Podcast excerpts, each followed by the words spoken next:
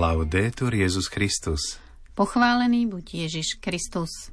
Počúvate slovenské vysielanie Vatikánskeho rozhlasu.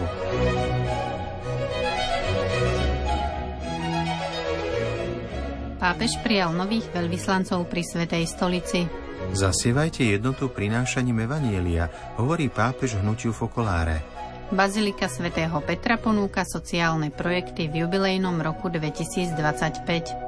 K zajtrajšiemu sviatku nepoškodeného počatia Pany Márie vám prinášame zamyslenie sestry Kataríny Pavelovej. V deň sviatku svätého Ambróza, biskupa a učiteľa cirkvy, vás z väčšného mesta od mikrofónu zdravia Miroslava Holubíková a otec Martin Jarábek.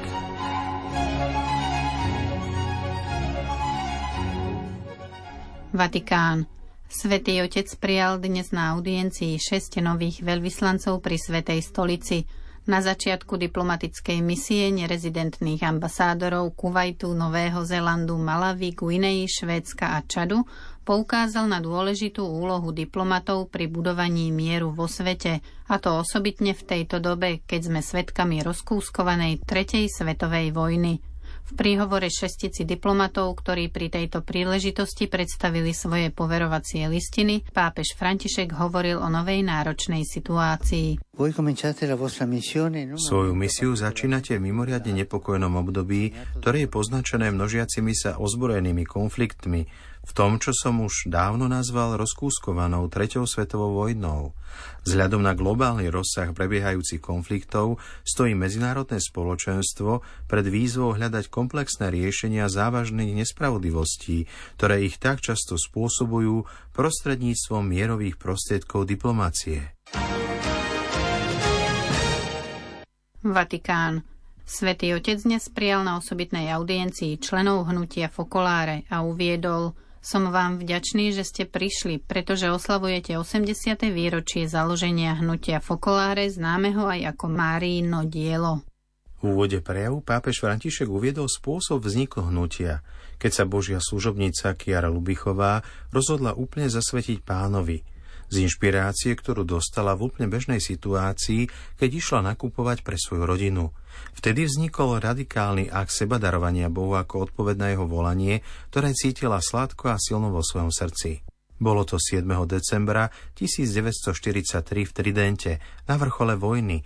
Práve predvečer slávnosti nepoškodeného počatia pani Márie sa Marino áno stalo kiariným áno a vyvolal vlnu spirituality, ktorá sa rozšírila po celom svete, aby všetkým povedala, že je krásne žiť evanelium jedným jednoduchým slovom – jednota.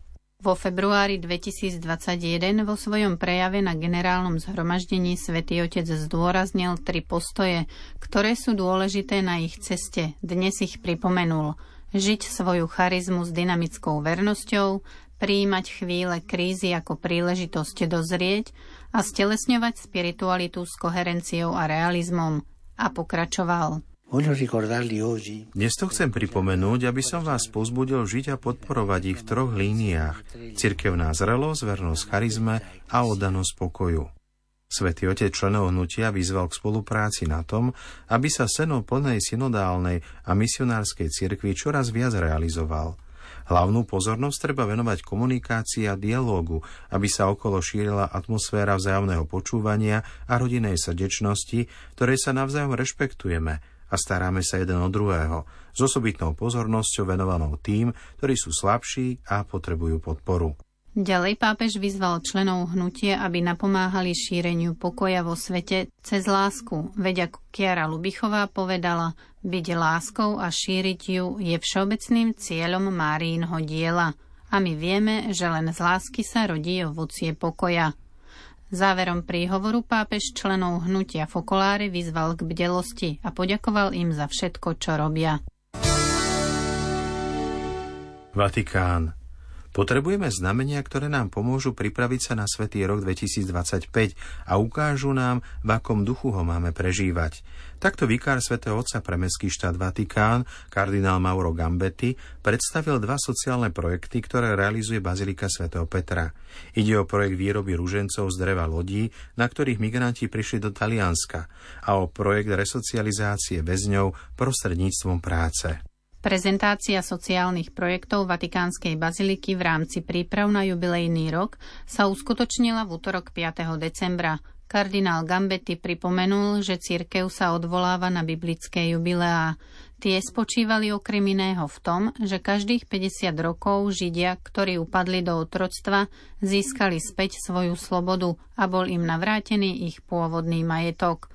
Poukazovalo to na dva absolútne princípy. Dôstojnosť každého človeka a veľkosť a dobrotu Boha, ktorý stvoril slobodných ľudí a dal im zem, aby žili v pokoji a hojnosti.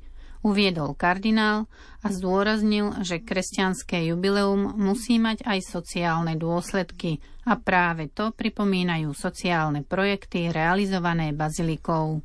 Prvým projektom je Rúženec z mora – Približne 30 väzňov z rôznych väzníc vyrába krížiky a koráliky z dreva z lodí, na ktorých priplávali migranti. Dvaja utečenci v dielniach Baziliky Sv. Petra ich potom spájajú a vytvárajú ružence, čo skoro si ich bude možné zakúpiť v obchode pri Bazilike. Druhý projekt zahrania resocializáciu väzňov prostredníctvom práce vo väznici aj mimo nej. Okrem výroby ružencov sa plánuje v jednej z väzníc spustiť aj výroba tašiek ktoré sa budú predávať pútnikom ako suvenír na pamiatku jubilejného roka 2025.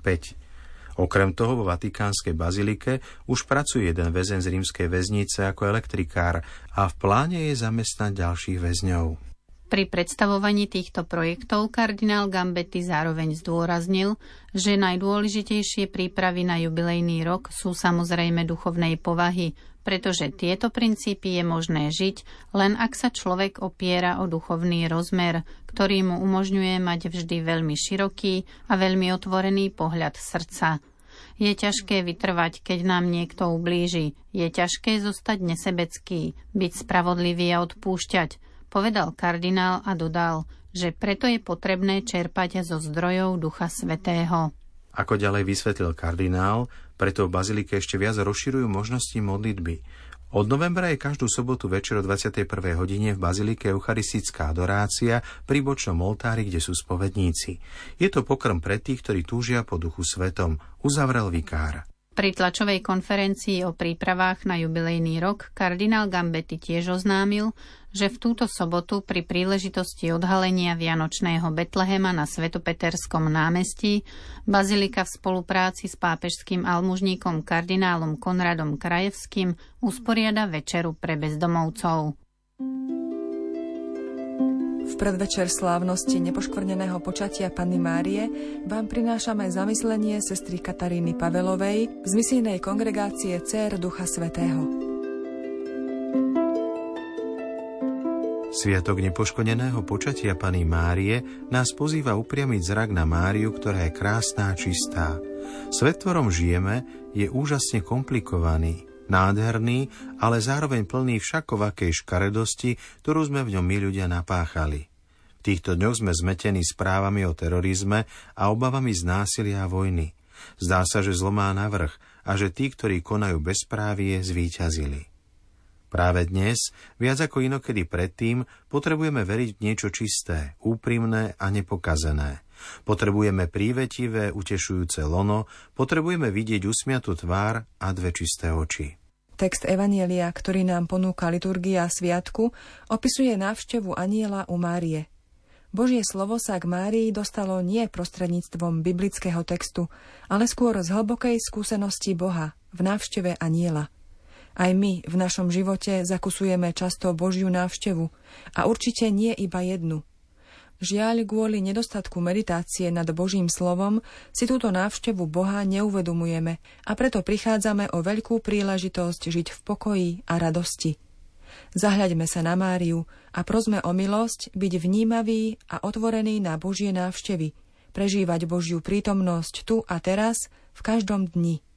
Pozrime sa bližšie na biblický text. Vo veršoch 26 až 27 Lukáš najprv predstavuje ľudí a miesta – pannu zvanú Mária, zasnúbenú s mužom, ktorý sa volá Jozef z Dávidovho rodu. Nazaret bolo malé mesto v Galilei a Galilea bola predmestím, kde si na periférii, nebola známa ani nejako dôležitá. Centrom bola Judea a hlavné mesto Jeruzalem. Aniel Gabriel bol poslaný Bohom k tejto mladej panne, ktorá nepatrila do významnej rodiny a nemala žiadne osobitné náboženské postavenie. Meno Gabriel znamená Boh je silný, meno Mária znamená milovaná Jahvem, alebo Jahve je môj pán.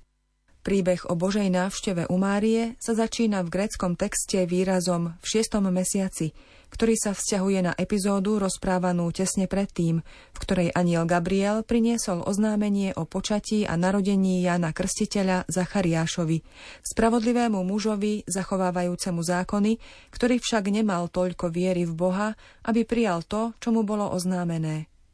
Bol to teda šiestý mesiac tehotenstva Alžbety, Máriinej príbuznej, ženy v pokročilom veku, ktorá potrebovala pomoc. Alžbetina konkrétna potreba je kulisou celého príbehu. Nachádza sa na začiatku a na konci epizódy. Verše 28 a 29 predstavujú zjavenie aniela Zachariášovi v chráme, ktoré sme už spomenuli. Márii sa aniel zjavil v jej dome. Božie slovo sa k nej dostáva v prostredí jej každodenného života – Aniel jej povedal, zdravá z milosti plná, pán s tebou. Slová podobné tým, ktoré boli povedané Mojžišovi, Jeremiášovi, Gedeonovi, Rúd a mnohým ďalším. Slová, ktoré otvárajú horizont pre poslanie, ktoré musia títo ľudia starého zákona vykonávať v službe Božiemu ľudu. Mária, zaujatá pozdravom, sa snažila pochopiť význam takéhoto pozdravu, ale najprv v tichosti počúvala, pretože keď Boh hovorí, prvá a dôležitá vec je počúvať. Aniel vyzval Máriu, aby sa nebála. Hneď potom jej pripomenul veľké zasľúbenia z minulosti, ktoré sa naplnia prostredníctvom syna, ktorý sa jej narodí. Tento syn bude mať meno Ježiš, bude sa volať synom Najvyššieho a v ňom sa konečne naplní Božie kráľovstvo zasľúbené Dávidovi, na ktoré všetci netrpezlivo čakali. Syn Najvyššieho a syn Dávidov boli dva spôsoby, ktorými Židia označovali Mesiáša, ktorý mal prísť. Meno Ježiš znamená Boh je spasiteľ. Mária si uvedomovala dôležité poslanie, ktoré sa chystala prijať – no nenechala sa strhnúť veľkosťou ponuky a vidiať svoju situáciu, mala odvahu pýtať sa, ako sa to stane, vedia muža nepoznám. Božiu ponuku analyzovala na základe kritérií, ktoré máme my, ľudské bytosti, k dispozícii. Pretože ľudsky povedané v tom čase a v jej situácii nebolo možné, aby sa uskutočnila táto ponuka Božieho slova. Aniel jej vysvetlil, Duch Svetý zostúpi na teba a moc Najvyššieho ťa zatieni. A preto aj dieťa bude sa volať Svetým, bude to Boží syn. Duch Svetý, prítomný v Božom slove od stvorenia sveta, dokáže dosiahnuť veci, ktoré sa zdajú nemožné. Preto sa Svetý, ktorý sa narodí z Márie, bude nazývať Božím synom. Vďaka sile Ducha Svetého sa deje niečo nové a prekvapivé, ako to, že sa syn narodí panne alebo Alžbete, žene, o ktorej všetci hovorili, že nemôže mať deti. A aniel dodáva – už je v šiestom mesiaci a hovorili o nej, že je neplodná, lebo Bohu nič nie je nemožné. Anielová odpoveď Márii všetko vyjasnila, oddala sa tomu, čo od nej žiadal. Hľa, služobnica pána, nech sa mi stane podľa tvojho slova. Mária používa titul služobnice pána. Titul pochádza od proroka Izaiáša, ktorý predstavuje poslanie ľudu nie ako privilégium, ale ako službu druhým – Neskôr jej syn, ktorý sa mal v tom čase narodiť, zadefinuje svoje poslanie ako sluha. Ani syn človeka neprišiel dať sa obsluhovať, ale slúžiť. Naučil sa to od svojej matky. Božie slovo, ktoré Mária prijala, jej dalo silu a odvahu výjsť zo seba, aby slúžila iným. Opustila teda miesto, kde bývala a odišla do Judei, vzdialenej viac ako 4 dni cesty, aby pomohla svojej príbuznej Alžbete. Mária začala službou a tak plní svoje poslanie v mene Božieho ľudu. Toľko zo zamyslenia sestry Kataríny Pavelovej z misijnej kongregácie Cer Ducha Svetého. Milí poslucháči, do počutia zajtra. Laudetur Jezus Christus.